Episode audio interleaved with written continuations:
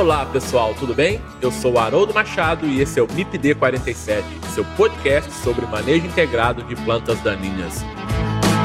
Aqui, as plantas daninhas são assunto.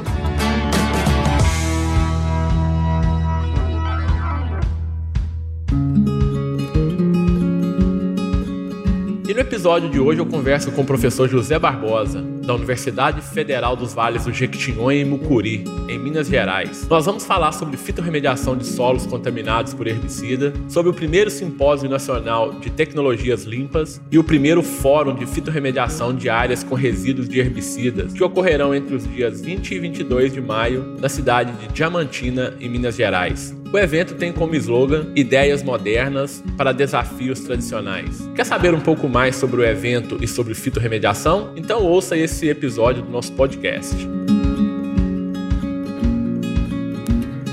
Bom dia, professor Barbosa. Muito obrigado por ter aceitado o convite de bater esse papo com a gente aqui, né? Os nossos ouvintes vão ficar muito agradecidos pela sua presença no nosso podcast. E é sempre bom conversar com você, ter a oportunidade de falarmos um pouco aí sobre alguns assuntos específicos da área de plantas daninhas. Meu muito obrigado, Barbosa. Tudo bem? Tudo bem. Bom dia, Haroldo. Eu que agradeço por essa oportunidade. Né? Eu parabenizo você pela iniciativa aí. É uma forma bacana de divulgação do que a gente faz nas academias, né? A gente às vezes é cobrado por isso aí pela sociedade e a maneira como você propôs fica bastante didático. Então, eu agradeço né, em dobro pela oportunidade de poder divulgar o evento e uma maneira de de né, a gente deixar a sociedade a par do que a gente vem fazendo aqui. Muito obrigado. Bom dia. Ok, Barbosa. Muito obrigado. Vou te chamar de Barbosa, né? A gente já tem alguma afinidade. Ah, por favor. Barbosa, como eu sempre faço aqui com os nossos entrevistados, né, no nosso podcast, você pode se apresentar para o público, Barbosa, falar um pouco sobre a sua trajetória acadêmica, sobre a sua trajetória profissional? Opa, vamos lá, para resumir aqui. Eu me formei em agronomia né, pela Universidade Federal de Viçosa no ano de 2001 e também, naquela instituição, eu terminei meu mestrado e doutorado na área de fitotecnia. E desde meados da graduação, a gente tem se dedicado à linha de manejo de plantas daninhas. E de uma forma assim um pouco diferente do que a maioria dos pesquisadores na área, desde a graduação a gente tentou levar as pesquisas, conduzi-las no sentido da avaliação do uso correto de herbicidas, mais precisamente os impactos ambientais desses produtos no ambiente. E aí, desde lá de, do mestrado, a gente trabalha com não os indicadores microbiológicos, né, biológicos de maneira geral, porque isso já está bastante disponível na literatura, mas a gente trabalha do efeito direto dos herbicidas sobre eles e uma ferramenta que acabou se tornando importante e que levou depois a um doutorado e a um, toda uma linha de pesquisa hoje profissional é a fitorremediação de áreas com resíduos de herbicidas, ou seja, a gente usar plantas para descontaminar áreas com esses resíduos. Essa foi a principal linha de pesquisa, que após né, o doutoramento e o pós-doutoramento, eu tive a felicidade de ser aprovado no concurso na área de plantas daninhas na Universidade Federal do Lado de Curi, já no ano de 2018, e, portanto, há 12 anos, aí, entre outras pesquisas, tem sido uma que nos motiva muito aqui na carreira profissional. Eu já concluí essa etapa de progressão, hoje eu sou professor titular aqui na universidade, e de maneira nenhuma chegar a professor titular me torna assim final de carreira ou algo que eu agora diminuo o trabalho, muito pelo contrário, me dá mais vontade de trabalhar. Hoje, graças aos esforços aí, deu certo também quanto ao CNPq, a gente responde como bolsista de produtividade também, o que é importante, né, acompanhando, nos atualizando com o que acontece no, nas pesquisas na área, por meio né, da, de, de ter que dar os pareceres lá no CNPq, e, por outro lado, poder também estar interagindo com os outros pesquisadores. Além dos pareceres, a gente tem algumas funções né, na graduação e na pós-graduação. Eu sou vinculado hoje a dois programas de pós-graduação, um em produção vegetal e em ciência florestal, todos dois ao nível de mestrado e doutorado aqui. E a última empreita assumida e que eu confesso que é árduo por um lado, mas é gratificante por outro, é a coordenação da Câmara de Assessoramento de Agricultura da Fundação de Amparo à Pesquisa do Estado de Minas Gerais. Apesar do pouco recurso que a gente tem no Estado, a FAPEMIC continua atuante e a gente hoje responde pela coordenação da Câmara de Agricultura num Estado que tem uma importância muito grande, né, com um número grande de universidades e uma participação expressiva no PIB agrícola do país. Então, em resumo, foi uma trajetória que eu, eu me orgulho muito dela, né? jamais perdi a humildade daquele início da graduação, onde a gente sabe que a oportunidade nos foi dada pela educação, e pela educação eu acho que é o caminho que a gente transforma aí a sociedade também. Perfeito, Barbosa. Eu tive o privilégio de dividir o laboratório com você, né, na época da Universidade Federal de Viçosa, né? Laboratório de controle de plantas daninhas, né? E realmente, conhecendo você, eu sei de toda a sua capacidade de executar esse monte de tarefas que você executa ao mesmo tempo, de executar essas tarefas com muita propriedade e com certeza você vai ter sucesso e tem sucesso em todas essas atividades. Se me permite, eu não posso esquecer que é o seguinte, né? Quando eu falo que me foi me dada uma oportunidade, eu tive ao lado sempre de pessoas, pessoas muito boas, né? Você fez parte dessa turma ali que sempre trabalhando junto com a gente, então foi uma equipe muito bacana. Eu acho que sozinho não se consegue nada, não. É aquele trabalho em grupo, né? Que é, depois você não vira concorrente profissional, você vira colega de profissão e em grupo as coisas realmente são mais bem aproveitadas, né? Os resultados são muito melhores. É isso aí, Barbosa. Obrigado aí por esse comentário, tá? Então, Barbosa de Piranga para o mundo, né, Barbosa? isso aí. Barbosa, mas vamos lá, né? Vamos colocar nosso, nosso assunto para frente aqui, né? É, a gente tem muita coisa a, a, conversar, né? Na verdade, Barbosa, a gente vai falar um pouquinho sobre fitorremediação e, e o que, que é a fitorremediação? A gente usa o termo mais específico, né? Que é fitorremediação de solos contaminados por herbicida. Você pode traduzir para a gente, para os nossos ouvintes, o que, que significa, Barbosa? Sim, de, uma maneira bem resumida, né? o termo fitorremediação nada mais é do que a utilização de plantas e, de uma maneira indireta, a comunidade microbiológica associada às raízes dessas plantas para descontaminar áreas com resíduo de um contaminante de maneira geral. Né? Acho que, comumente, o termo técnico seria xenobióticos. E o que se faz é identificar na natureza plantas que têm uma capacidade maior. Né? Duas condições é que ela, primeiro, ela consiga se desenvolver bem no meio desse contaminante e que ela consiga diminuir a concentração dele no meio onde ela se encontra. Existem aí as plantas herbáceas, né, de crescimento rápido principalmente, espécies arbóreas e macrófitas. Então, praticamente, a gente consegue atuar, a, a fitoremediação consegue atuar nos três segmentos tanto ar, solo quanto a água. Então, de maneira geral, são plantas que descontaminam áreas com resíduos de contaminantes no geral, xenobióticos. Perfeito, Barbosa. Então vamos pegar parte desses xenobióticos aí, vamos trazer é, para nossa área de atuação mais específica, né, que são, na verdade, os herbicidas.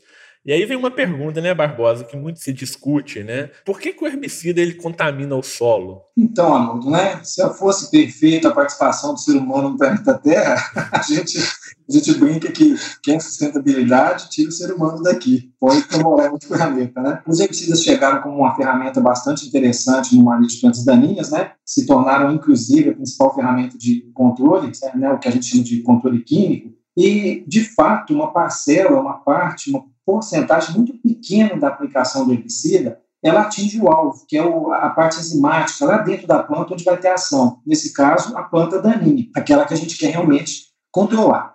Mas a gente sabe que, por mais que se utilize bem a tecnologia de aplicação, que se empregue bem, que você consiga a dose correta, que você tenha todos os outros fatores controlados, uma parte desses herbicidas ainda vai para o ambiente. E aí tem herbicidas de longo efeito residual e aqueles de efeito residual curto. Independente disso, essa parcela que vai para o ambiente, ela pode ser danosa, ela é danosa em dois, principalmente, é, pontos de vista. Aquela quantidade que fica nas áreas agrícolas, onde o agricultor ele quer uma rotação mais intensa, ele precisa produzir uma safra e já pensando na seguinte. Então, essa quantidade de resíduo que ficou na área, ela é danosa à próxima cultura. Né? Normalmente, uma das recomendações de você ter uso e conservação das áreas é você rotacionar culturas. Rotacionar culturas, você vai ter culturas normalmente de características bastante distintas. Então, normalmente, o herbicida que foi muito bem na cultura anterior, ele pode trazer um dano na planta, na espécie seguinte. Então, esse efeito, ele tem uma denominação é, em inglês, o termo carry-over, né, que seria uma quantidade do herbicida residual que não mais é suficiente para controlar a planta daninha, mas é suficiente para causar um dano econômico na cultura seguinte. Esse é um dos problemas dos herbicidas quando se fala em resíduo.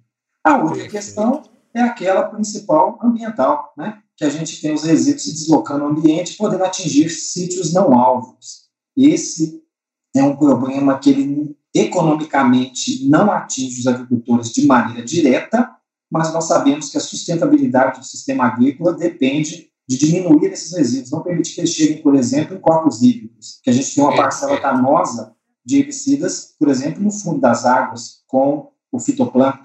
Né? A gente, às vezes, se comparar com outras classes de agrotóxicos, os herbicidas até têm um poder menor de intoxicação ao agricultor, mas ao ambiente é a classe mais danosa que tem por afetar exatamente os fotossintetizantes, notadamente no fundo das águas. Ô Barbosa, então nesse sentido, quais são os benefícios da fitorremediação? Se a gente pudesse colocar isso de maneira bem direta para os nossos ouvintes. Quando você consegue identificar plantas de crescimento rápido e de fácil manejo e que você consiga introduzi-la na área de uma maneira dinâmica, você resolve muito bem o problema número um, ou seja, os resíduos que a gente deixaria para a safra seguinte. Então você teria agora uma cultura que ficaria entre a primeira safra que você usou determinado herbicida com resíduo e a sua seguinte. Aí você colocaria uma planta fitorremediadora de crescimento rápido em toda a área, que teria aquelas funções tradicionais já de recobrir o solo, garantir uma diminuição da erosão, permitir melhor manejo cultural de plantas daninhas e, adicionalmente, ela diminui eventual resíduo de herbicida da safra anterior para a seguinte. Esse resolveria o primeiro caso. A fitorremediação com espécies perenes, de crescimento mais lento, né, arbustos, árvores ou faixas de gramíneas, lateralmente ou marginalmente, né, colocando como se fosse paralelo à mata ciliar, elas teriam função de corredor e filtro biológico, um filtro vivo, para evitar que os resíduos chegassem até os cursos d'água. De maneira geral, esses dois eventos. Perfeito, Barbosa. Se a gente pensar hoje e se a gente pudesse escalonar isso, né, ter uma escala, qual seria o tamanho desse problema hoje com relação a áreas contaminadas por herbicida? Você tem uma estimativa? Então, preciso, eu não consigo te falar não, que é muito dinâmico, né? A gente tem aí uma dificuldade muito grande em saber isso, porque as estatísticas, mesmo que elas atuem em cima do problema, você tem uma dinâmica muito grande, né? A parte de dinâmica de herbicidas no solo, no ambiente de maneira geral, é toda uma disciplina que a gente fica em semestre passando por ela e, e o que a gente conclui é o seguinte, é que você tem os resíduos, né? Existem formas, tanto analíticas como biológicas, de você identificar resíduos e não é tão fácil precisar isso. Quando as áreas elas são usadas de maneira você faz a alocação das áreas, você está arrendando as áreas, né? O agricultor normalmente não tem um histórico do que aconteceu. E esse arrendamento de áreas é, por exemplo, um problema sério na área de grandes áreas de orelícolas. A gente tem um plantio de orelícolas e o pessoal tem um problema sério com resíduos de metribuzinho, atrazine, outros produtos aí que foram utilizados no, no, no, passado naquela mesma área e que eles acabam sendo problema e o agricultor não carrega esse histórico. Então, isso dificulta muito dizer quanto a gente está falando mas o prejuízo chega a milhares de reais por hectare, tranquilamente, nessas culturas de maior peso financeiro, né? Tomate, batata e algumas outras aí. Se citar áreas de Minas Gerais aqui no Triângulo Mineiro, por exemplo, já tem esses relatos de valores aí ultrapassando 4, 12 mil reais em alguns casos por hectare. E antes de ser professor, eu era funcionário de uma grande companhia né, multinacional aí na área de produção de sementes de híbridos de milho e, e defensivos. E a gente tinha alguns campos de produção de sementes em que, na verdade, um dos grandes empecilhos que a gente tinha na época, né, e hoje também não é muito diferente, é exatamente o residual de herbicidas utilizados na cultura da soja que atrapalhavam o desenvolvimento, então, das linhagens para a produção dos híbridos de milho. Né? Então é exatamente isso que você acabou de falar, que é o problema do carry-over, né?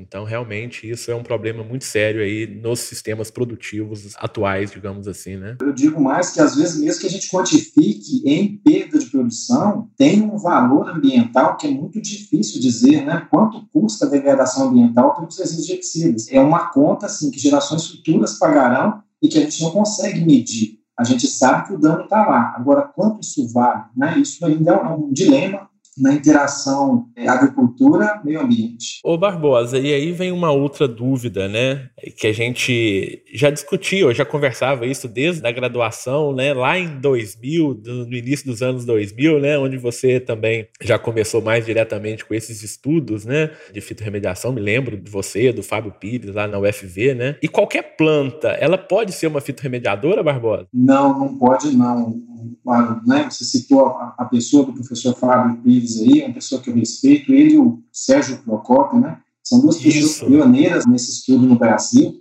Eu diria que graças aos dois, eu, eu continuei na área exatamente com essas duas pessoas, o Sérgio Procopio ele hoje é, faz parte da Embrapa Meio Ambiente, e o professor Fábio Pires, hoje atuando como docente né, no curso de agronomia da Universidade Federal do Espírito Santo. Então, são pessoas que eu tive o privilégio de aprender um pouco da técnica e poder seguir carreira. São duas pessoas também bastante atuantes e que têm muito a, a contribuir nisso. E, Haroldo, as plantas, a condição primeira é que elas tolerem, né? Porque a princípio é um paradoxo. Você está querendo, é contraditório, você está querendo conseguir um organismo para diminuir resíduo de um produto que foi feito para controlar aquela, aquele grupo de organismos, né? no caso, plantas. Perfeito. Isso torna bastante limitante o número de espécies que a gente pode usar. Mas graças àquele princípio da tolerância, né, que um herbicida pode ser seletivo e tem um grupo de plantas que ele controla menos, graças a isso nós nos baseamos nessa seletividade para ter plantas que poderiam crescer sobre os resíduos. Aí ela atendeu a primeira condição, ela tolera resíduo e ela se desenvolve bem num ambiente contaminado por ele. A segunda condição que ela tem que atender é degradar de alguma maneira. Ela pode não degradar, ela pode acumular nos tecidos, ela pode conter uma microbiota que vai promover o que a gente chama de risodegradação. Então, a planta tem que conseguir diminuir o resíduo no ambiente. Essa diminuição é que a gente atribui o nome de remediação, é que não necessariamente acontece a degradação, mas o ideal é que degradasse. Então, para ter essas duas condições, crescer sobre, desenvolver sobre o contaminante e ainda conseguir diminuir o resíduo, a gente acaba tendo uma limitação muito grande das plantas. A partir desse leque menor de plantas, você ainda tem que selecionar aquelas que você tenha fácil aquisição de sementes, que você consiga propagar muito bem. Você não quer de maneira nenhuma colocar uma planta que depois vai ser daninha problemática na área, né? Você vai estar aumentando aí uma etapa de ter que controlá-la. E outra também que seja rústica para praga e doenças, para você não ter que, por um lado, diminuir resíduo de herbicidas, por outro, você tem que investir em inseticida fungicida. Então, atendendo essa, essas características, a gente tem as plantas. Tem sido um desafio, mas a gente já tem um leque muito bom de espécies aí que, a depender do herbicida, ela já tem eficácia. Né? Também eu ia fazer agora essa próxima pergunta e você, de certa forma, já induziu aí a... Então, não existe uma planta bioindicadora que seja eficiente para todos os herbicidas, né, Barbosa? Não, não existe não. Se alguns exemplos aí que vocês estão buscando, a gente tem, de fato, algumas que se destacaram, né? A braquiária, por incrível que pareça, tem sido uma das melhores opções, principalmente em áreas que se quer um manejo rápido do resíduo. Ah, mas a braquiária é perene, ela vai fazer... Não, graças à técnica de você poder dessecar a planta, né? E o glifosato, maiores problemas que a gente tinha com o glifosato, ele ainda é um dos herbicidas melhores para se utilizar nesse sentido, exatamente pela incapacidade de deixar resíduos para culturas de sucessão a gente sabe dos problemas relatados do glifosato no, no ambiente, mas ainda é um dos herbicidas mais seguros que a gente tem e graças à dessecação correta, a braquiária se tornou uma excelente opção, porque ela tem um sistema de raiz efetivo, ela consegue de fato extrair muito resíduo e ela tem um potencial de degradação muito bom. Então, as áreas com resíduos de vários herbicidas aí, a gente tem encontrado na braquiária um caminho interessante de intermediação. Em outras situações, a mucuna preta, né, acho que é terrimo, a espécie, e a próprio feijão de porco, Canavariciformes, são plantas também leguminosas, de rápido crescimento e que têm uma capacidade muito boa de descontaminar áreas, por exemplo, com resíduo de alguns inibidores da LS, trifloxofuron, que é um herbicida bastante residual, e no caso da braquiária, os hormonais de maneira geral, né, as próprias dosagens recomendadas para pastagem já consideram que parte delas vai ser degradada pela braquiária. Então, assim, isso historicamente já tem sido usado em pastagens. Quando você utiliza o propósito na remoção de resíduos desses herbicidas, a braquiária mantém essa capacidade de remediação. Então, talvez a braquiária tenha uma função bem importante aí nesse novo contexto de novas biotecnologias, né, com relação a culturas tolerantes a herbicidas, né? Quando a gente pensa aí nos hormonais, né, nos mimetizadores de auxinas. E, exato, daí uma observação importante é que ela é uma invasora agressiva, né? Se a gente tem, por exemplo, o manejo dela muito bom na determinada área, a gente consegue mantê-la na área de interesse, é muito bom.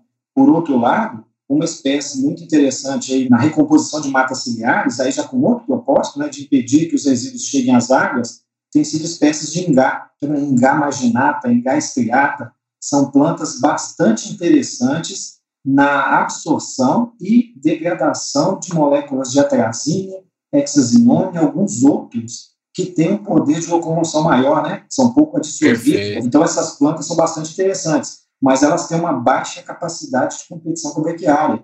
Então, assim, né, a gente observa já várias vezes que se quer recuperar áreas degradadas, você simplesmente cerca as áreas, achando que o fato de você isolá-las já é o suficiente. E não, se a braquiária invadir essas áreas, você não consegue o desenvolvimento das arbóreas exatamente pelo poder competitivo que ela tem. Então, observar essa, essas questões aí, a Backyard é uma excelente ferramenta. É, esse vai ser um tema de um outro podcast, que é com relação a, a, espécies nativas tolerantes a herbicidas e o efeito dessas moléculas aí no ambiente, em área de restauração florestal principalmente, né, Barbosa? Mas é legal essas interações aí entre os assuntos, né? É tudo muito dinâmico dentro da nossa área, né, Barbosa? Então é bem, é bem legal. Barbosa, é uma pergunta né, que, que sempre se faz né, quando a gente fala em fitorremediação, ao absorver o herbicida, quais são os destinos que essa molécula ela segue, né? Porque essa planta, ela vai metabolizar esse herbicida, vai degradar esse herbicida, esse herbicida vai voltar para o solo de uma outra maneira. Como que acontece esse movimento aí? Quais são esses destinos, Vamos lá, então? Ah, já faz parte da segunda escala de estudos, né? É um, é um, pouco mais, não vou dizer trabalhoso, mas é que demanda realmente um refinamento da pesquisa, e é legal, porque é desafiador, né? você sente a necessidade de continuar os trabalhos. A gente já tem observado que algumas plantas sequer passam os produtos para dentro delas. Ou seja, e, isso é legal, isso é, foi o melhor grupo de resultados que a gente encontrou, foi quando as plantas não absorvem os produtos. Existe uma comunidade microbiológica específica da planta de risosfera, né? a gente fala risosfera específica, né? uma capacidade que a, a espécie tem de se associar a determinados micro-organismos que não se associam em qualquer planta. Essa comunidade microbiológica específica, ela tem um potencial de degradar herbicidas. A gente sabe de maneira geral que a principal via de degradação de herbicidas em ambientes tropicais, ou seja, o nosso Brasil aí, é a via microbiológica. E a gente tem essa maravilha de ter um, um país com condições de atividade microbiológica muito boa. Sabendo disso, dessa premissa de que a microbiologia é o principal caminho de degradação de herbicidas e que a gente tem um país uma riqueza de microorganismos, a gente sabe também que no solo é na risosfera que a gente tem dezenas a centenas de vezes mais microorganismos do que no solo não coberto com plantas. Graças a isso, a gente tem a risodegradação, que seria a comunidade microbiológica degradando os herbicidas. Então, desde que a planta ela tem um sistema radicular que consiga explorar muito bem o solo, ela consegue manter essa fábrica, né, vamos chamar assim, de micro-organismos, mantém essa comunidade de micro-organismos que vai fazer esse papel degradador. Então, isso é a risodegradação, é o principal. É o único? Não. Pode ser também que o produto passe para dentro. E aí a fitoremediação é muito comum, já estudada há muitas décadas, né, eu diria que até séculos, a depender do local, para metais pesados. Metais pesados, a principal característica é a absorção. Então, ela tira o, o contaminante do solo, o metal pesado, e o coloca dentro da planta, ou por compartimentalização, ou por algum outro mecanismo. Nesse caso, se o herbicida passou para dentro da planta, ele pode ser degradado internamente, né? Aí a gente já tem aquelas enzimas de degradação bastante relatadas aí para e para outros produtos, mas ele pode também ficar acumulado, simplesmente compartimentalizado, quietinho dentro da planta. Essa é uma situação perigosa, porque a fitomediação pode retirar resíduos de uma área muito grande debaixo do solo e levar para dentro da planta. Se você agora desseca essa planta, se você mata essa planta e ela é disponível na área, pode ter excepcionalmente um caso de concentração do produto novamente na superfície. Aí a gente tem uma bagagem de literatura, principalmente os trabalhos pioneiros do professor Fábio Pires, que mostram algumas espécies que fazem isso para a sulfentrazone. Então, assim, é, pode ser perigoso. Se você conseguir manejar esse resíduo da parte aérea retirado da área, é uma opção, né? Mas isso é uma observação que tem que ser questionada aí, porque se não houver degradação, você tem a fitoacumulação. E a fitoacumulação ela pode, inclusive, concentrar os produtos na camada superior aí, né, deixar disponível na superfície do solo. O que pode ser mais danoso para o ambiente, né, Exatamente. né de vista. Com os crescentes casos de resistência de plantas daninhas a herbicida, pode haver um aumento aí no uso dessas moléculas, né, através aí de misturas em tanque, aplicações sequenciais, com o objetivo de controlar essas espécies. A fitorremediação, ela pode ser uma ferramenta para evitar problemas que a gente já chamou aqui, por exemplo, Realmente está em foco aí, está em discussão bacana, né? Já agora legislado de uma maneira mais tranquila na legislação, mas ainda é assunto de muita polêmica. É mistura de produtos em tanque, né? Então, isso é uma outra. Você pode aí fazer um podcast É um outro podcast, a gente já tem agendado. Isso, é um assunto muito bacana que realmente vale a pena, né? A mistura, ela, ela quase que é, ela é individual, no caso do agricultor. Ele, a mistura que serviu para ele não serve em outra localidade por uma série de fatores que interferem. Mas vamos lá. Nós estamos numa era em que está se repensando, né, com resistência de plantas daninhas, a questão do uso do glifosato, né? Eu até brinco aqui numa disciplina aqui, eu vou pretendo deixar disponível um material escrito que só o glifosato pode parar o glifosato, exatamente pela utilização maciça dele. Né, o fato da pressão de seleção e muitas vezes a inobservância né, da tecnologia correta de aplicação levou os agricultores aí a um cenário de um número de casos de plantas daninhas resistentes ao glifosato e que tornam mais caro né, a tecnologia dos transgênicos. Às vezes, assim, ó, o volume de herbicidas que você tem que usar inviabilizou a tecnologia dos transgênicos. Isso nos faz, né, faz a nossa agricultura retornar produtos de efeito residual. Né? Nos Estados Unidos, hoje, o grande problema é o manejo lá de amarantos e tem sido estudado 10, 20 produtos alternativos ao glifosato no controle das plantas na cultura da soja e do milho transgênico. Com isso, a gente volta a ter uma bagagem de produtos com efeito residual muito grande. Né? Acetoclor, metolaclor, alguns produtos inibidores da LS, que uso diminuído, eles voltam a ser mais utilizados. E aí, mais do que nunca, a fitorremediação passa a ser fundamental, porque enquanto a gente tinha tecnologia de transgênicos com glifosato, havia uma segurança muito grande. Você não tem resíduo problemático na área e a adaptação da rotação de culturas ela veio sendo feita com base nisso. A partir do momento que você retorna com produtos de longo efeito residual, você limita as opções de plantas na sucessão. E aí a fitomediação pode ser uma ferramenta interessante, viu? E só para complementar isso aí, né, Barbosa? Então, nesses últimos dias aí surgiu mais um relato, né, de biótipos de leiteiro, né, resistente a, a, glifosato. A gente falou no último episódio aqui do podcast, a gente falou sobre esse relato, né, sobre o relato desse caso de resistência, e é exatamente isso que você falou, né? É o aumento da pressão de seleção devido ao uso intensivo do glifosato que está de certa forma atrapalhando, digamos assim, o uso da molécula, né? E como que está consolidada, Barbosa, essa linha de pesquisa né, dentro da área de manejo de plantas daninhas em nível de Brasil? A área de fitorremediação é uma área muito importante, né? Como que essa área tem sido consolidada? Existem aí recursos específicos? Você citou aí a FAPEMIG, né, esse dos órgãos de fomento para projetos eu, nessa Vou falar assim, que a questão de, por um lado, né, pesquisadores de maneira geral têm se interessado. É uma área que movimenta bastante os acadêmicos, né? Eles têm um interesse muito grande, a gente tem uma, uma amplitude muito boa de profissionais ou candidatos a profissionais né, em graduação que têm um interesse grande pela área, tanto em química, ciências biológicas, né, o pessoal da engenharia florestal, da engenharia ambiental e principalmente da agronomia, eles têm um interesse muito grande, porque é um assunto que é bonito de trabalhar. Você, você envolve ao mesmo tempo economia e meio ambiente, e de uma maneira realmente a apresentar uma ferramenta ambientalmente segura, né? uma tecnologia segura. Mas isso, por outro lado, não tem sido apoiado. Acho que recentemente poderia falar que há um interesse maior de empresas, exatamente porque isso pode levar a certificadoras, a, a mercados, né, consumidores que têm isso um valor agregado e uma forma de comprar, né, de querer aquele alimento produzido de uma maneira mais segura. Então, só recentemente essas coisas começaram a ganhar um espaço melhor. Ao nível de pesquisa, a gente tinha em 2008 cinco ou seis grupos no Brasil, grupos de pesquisa, que trabalhavam com fitomediação de maneira geral. E um que trabalhava especificamente com fitomediação de áreas com herbicidas, que era o nosso em Nova.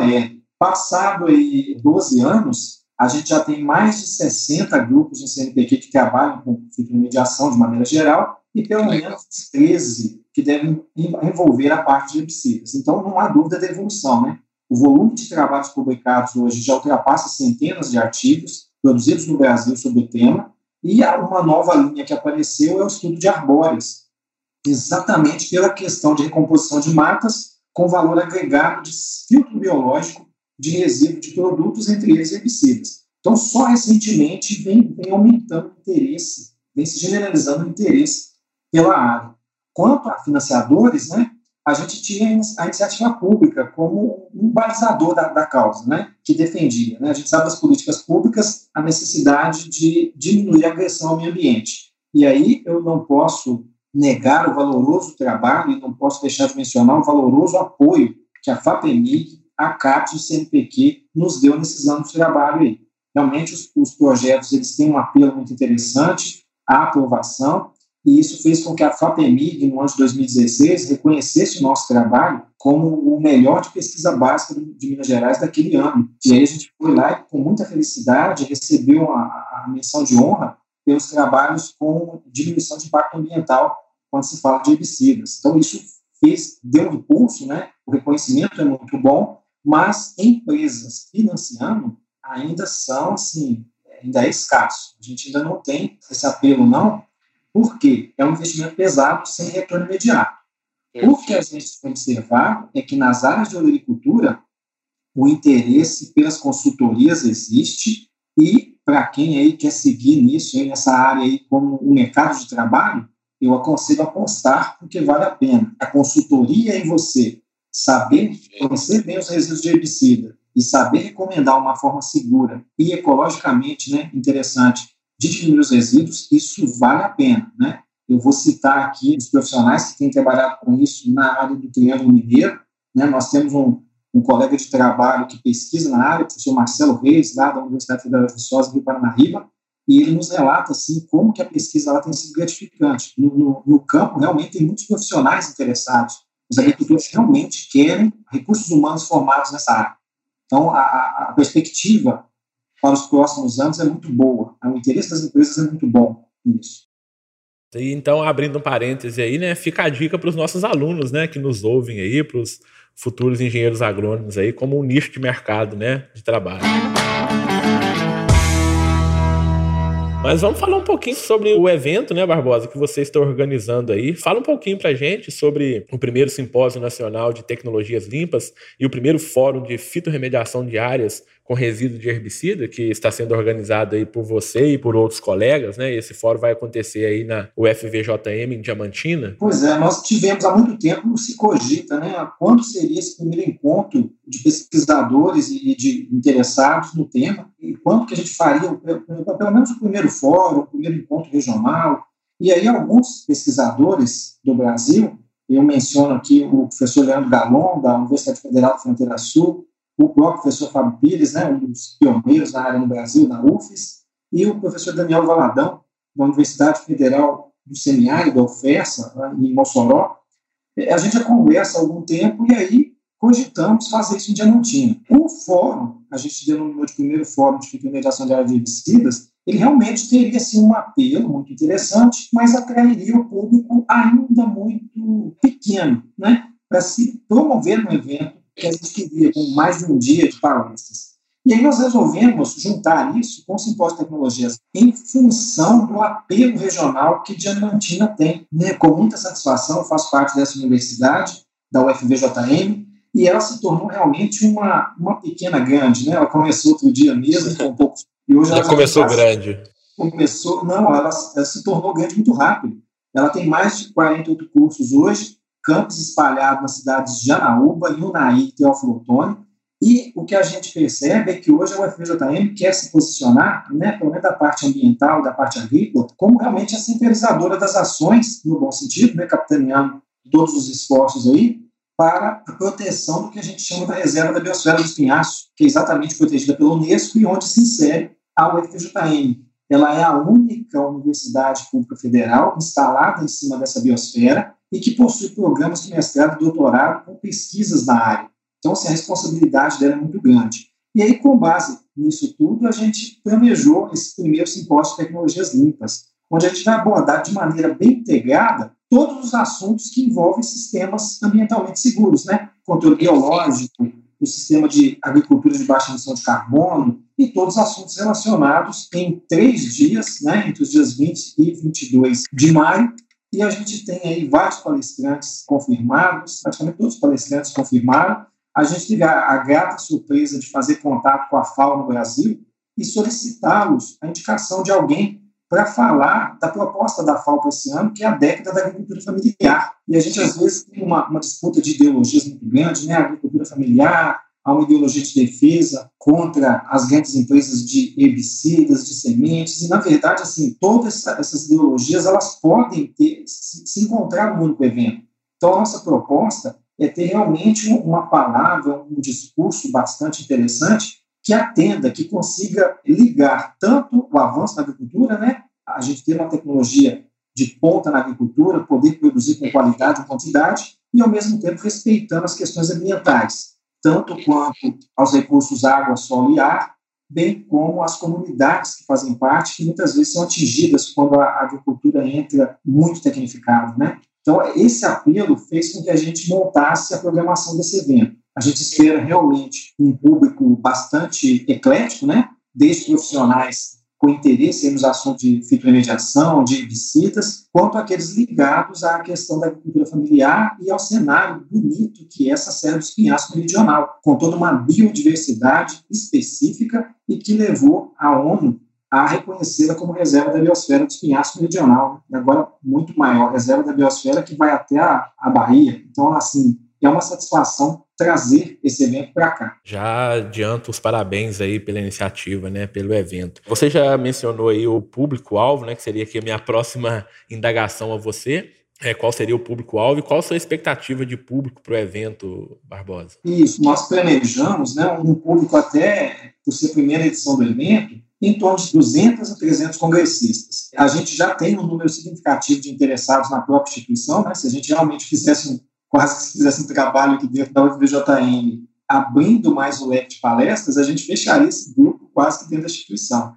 Mas, é, entendendo que é um evento nacional, né, a gente realmente fechou na questão de meio ambiente, mas mantendo toda a interação com, a, com sistemas limpos de agricultura para atrair esse público externo. De certa forma, é um público que a depender aí do tempo de inscrições, a gente tem medo já, de já fechar essas inscrições logo. Então, assim, um apelo que eu já aproveito aqui o canal de comunicação vai fazer que confirme suas inscrições o quanto antes, porque a gente pretende fechar isso e realmente não ultrapassar esse montante de 300 inscrições aí. Né? A gente conta hoje com um auditório aqui que poderia receber até, até 500 pessoas, mas a gente, o interesse não é encher o auditório, não. O interesse é ter realmente um atendimento bacana, com realmente um oferecimento de coffee break, um oferecimento de um espaço adicional onde ele possa avaliar adequadamente os pôsteres, né, possa conversar, possa transitar, circular de uma maneira bastante saudável, sem se preocupar com aquele tumulto de gente, uma quantidade maior, não.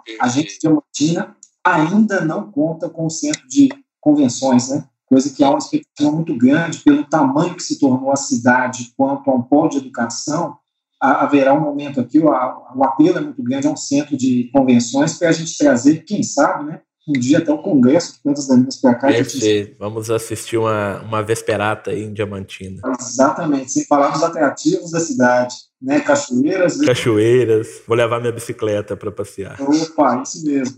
Haroldo, eu brinco com uma coisa legal aqui, brinco falando verdade. Não existe uma estrada em Diamantina que não leve a uma cachoeira. E isso eu estou tentando aqui há 12 anos descobrir uma estrada que não me leve a uma cachoeira. Tem, que não tem uma bela cachoeira, diga-se de passagem, né, Barbosa?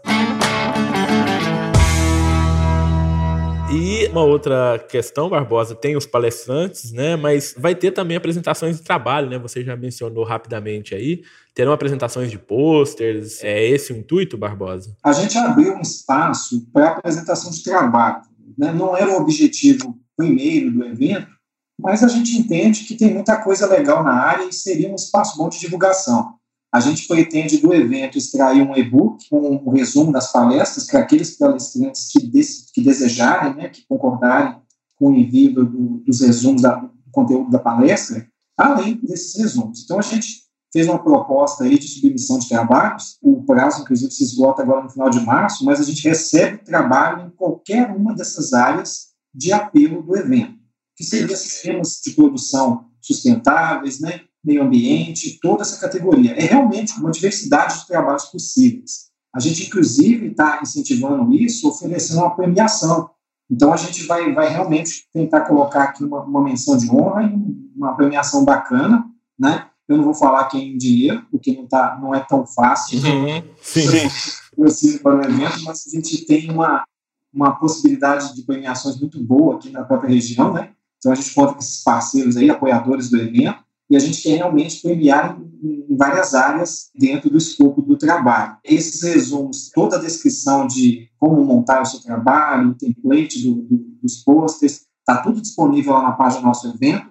E eu realmente incentivo o pessoal que mande o trabalho para a gente conhecer o que vem sendo feito Brasil afora. É bacana, é uma troca de experiências e no final isso vai ficar no e-book disponível aí para todo mundo acessar. Eu vou deixar para os nossos ouvintes também o link do site, né, da página do evento para quem quiser ter mais informações, né, para acessar lá a página e obter essas informações, tá, Barbosa? Isso, eu agradeço, Haroldo. Ô, ô Barbosa, e qual é a mensagem que você quer passar para o público, né, com o slogan do evento, Barbosa? Ideias modernas para desafios tradicionais. Bacana, eu deixo o mérito disso aí para os nossos alunos aqui, né, Haroldo? Eu, eu tenho que dizer que o sucesso de, do evento é graças à turma da graduação pós-graduação. O pessoal do Grupo Nova Herb, de outros discentes envolvidos aqui, o trabalho é deles, sabe? Apesar de ter idealizado o, o evento, então esse evento ele é coordenado pelos professores Fábio Ribeiro Pires, da UFES, professor Leandro Galon, da Universidade Federal Fronteira Sul, UFFS, pelo professor Daniel Valadão, da UFES,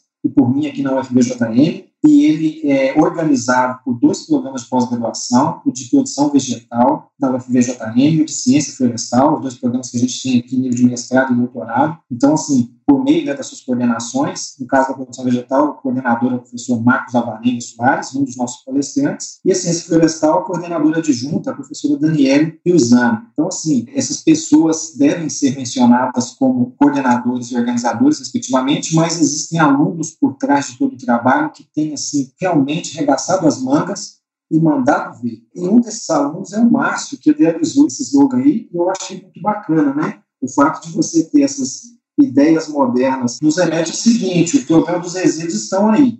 E as plantas também estão aí. O que a gente fez foi pensar assim: nossa, a vida toda se trabalha com o propósito de mencionar que existem plantas tolerantes, que elas são problemáticas, às vezes não são controladas pelos herbicidas, então são plantas de difícil controle. Ah, um novo olhar sobre essas plantas é que, graças a elas serem de, de difícil controle, elas foram, de certa forma, as pioneiras na seleção para a fitoimediação. Então, nós realmente estamos usando né, ideias modernas para o desafio tradicional. A gente está utilizando uma tecnologia que já estava à nossa disposição. Nós simplesmente alteramos o formato do foco. Agora a gente tem que essas plantas são utilizadas para diminuir a quantidade de resíduos. Eu até brinco, né? Em uma das palestras minhas, a gente chamou de resíduos daninhos de herbicidas. Legal. Então, é uma nova roupagem, é um problema que já está aí desde que controle químico é controle químico. Propondo uma nova terminologia, né, Barbosa? Olá, pessoal. Esse episódio do podcast está indo ao ar hoje, dia 23 de março de 2020, segunda-feira. A gravação desse episódio foi realizada no dia 14 de março, antes do agravamento da crise causada pela Covid-19. Quero informar que, em função da atual situação do país frente a essa pandemia e seguindo todas as recomendações de segurança, o primeiro Simpósio Nacional de Tecnologias Limpas e o primeiro Fórum de Fitorremediação de áreas com resíduos de herbicidas, que iria ser realizado na Universidade Federal do Vale do Jequitinhonha e Mucuri, em Diamantina, Minas Gerais, foi adiado para uma data ainda a ser divulgada pelos organizadores. Quem quiser saber mais informações, acesse o site even3.com.br barra SNTL 2020. É isso aí, pessoal. E nesse período que estamos passando, se cuide e cuide do próximo. Que pena, nosso tempo aqui ele está se esgotando, né? Conversa boa, o tempo passa rápido, né? Eu quero aproveitar aqui, ô Barbosa, para te agradecer novamente por esse bate-papo, né? Por disponibilizar esse tempo aqui para a gente conversar. Estamos aqui agora numa manhã de sábado, né? Batendo esse papo. Não é fácil, né? A gente tem que abdicar de algumas coisas para poder fazer alguma coisa acontecer, né? Então, muito obrigado do fundo do coração por esse tempo disponibilizado ao MIPD 47, tá? E deixa uma mensagem aí para os nossos ouvintes. Eu primeiro né, agradecer a oportunidade, eu agradeço e parabenizo por essa iniciativa, que é muito bacana, a sociedade quer isso. A gente está lá na, na, Câmara da Agricultura na FAPEMIG e um apelo que o Conselho Curador nos fez é identifiquem pesquisas que realmente estejam prontas para responder problemas da sociedade valorizem esse tipo de pesquisa e o tipo de trabalho envolvido. Esse trabalho que você fez ele é muito bacana na divulgação científica, né, de maneira geral. No caso particular de hoje, se trata de um evento, mas tem toda uma pesquisa por trás. Então, o que eu deixo de recado é que o pessoal participe realmente das ações, venha conhecer Diamantina, venha cá prestigiar o evento. A gente pretende realmente produzir uma coisa muito bacana. Uma informação adicional aqui é que o palestrante de abertura, o Rafael Zavala, né, o representante da no Brasil, ele está vindo aqui com, com a dupla missão ele vem para cá para fazer a palestra sobre a década da agricultura familiar, né? falar desse contexto do Brasil, do mundo contra a produção agrícola, mas também para representar, para simbolizar um título inédito que o Brasil acabou de ganhar, que é o primeiro sistema importante de patrimônio agrícola mundial. Então, até o ano de 2019, o Brasil não contava com esse título da ONU e já existem 58 sistemas importantes no mundo, né? A China detém a maior parte deles, 16 ou 17 do total no mundo, e são sistemas que têm características particulares, que às vezes são centenários e que atuam em harmonia entre agricultura e meio ambiente. Aqui foi o sistema das Sempre Vivas que ganhou esse selo de certificação, um CIPAM que fala, né? Sistema que Importante Mundial. Então, isso é um novo marco no Brasil, é o primeiro é, selo da categoria que a FAO concede, e a gente, assim, né, demorou muito para conseguir, porque o Brasil é tido como o principal aí, raiz agrícola no mundo, né, toda a questão agrícola como um, um impulsionador do PIB, e a gente não tem um sistema de, desse porte até hoje, estava realmente né, passando da hora, uma vergonha. Bela notícia, Barbosa. Exatamente, acabamos de ganhar essa notícia aqui, e o sistema de apanhadores sempre vive está dentro da reserva da biosfera. Então, são famílias, são em torno de 400 famílias envolvidas no processo e que recebeu essa certificação da FAO que muda o olhar para o local e que dá um, um novo marco à categoria de produção agrícola de qualidade e de maneira sustentável, né, socialmente justa, que é todos os preceitos que a gente tem em sistemas mais limpos. Então, o recado, de maneira geral, é que participe, venham e que vocês, de fato, consigam prestigiar um bom evento, consigam ter a certeza de que nós produzimos uma coisa que vale a pena, tá certo? E para fechar, né, eu penso que a gente está vivendo um momento difícil no Brasil aí, quanto à valorização de, de ciência e tecnologia. Eu, de fato, quero deixar um recado para os alunos, né, principalmente acadêmicos, não desistam dessa linha, não, e não pensem que não vale a pena pesquisar, vale, vale a pena, sim, eu acho que responder perguntas move muito mais do que obter as respostas. Cada vez que você obter uma resposta, te dá a possibilidade de duas ou três novas perguntas. Então, esse mundo desafiador da ciência, ele vale a pena e a única forma de você mudar uma sociedade é pela educação, tá certo? Perfeito, Barbosa. Belas palavras, tá? Tenho certeza que os nossos ouvintes, principalmente os nossos alunos aqui, né, que nos ouvem, vão ficar mais atentos a isso. Eu me despeço de você aqui, espero encontrá-lo mais à frente, né, pra gente conversar um pouco mais. E, novamente, muito obrigado.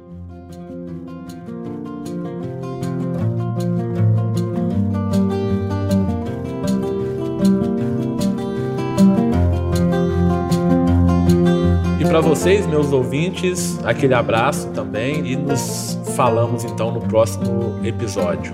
Um abraço, tchau.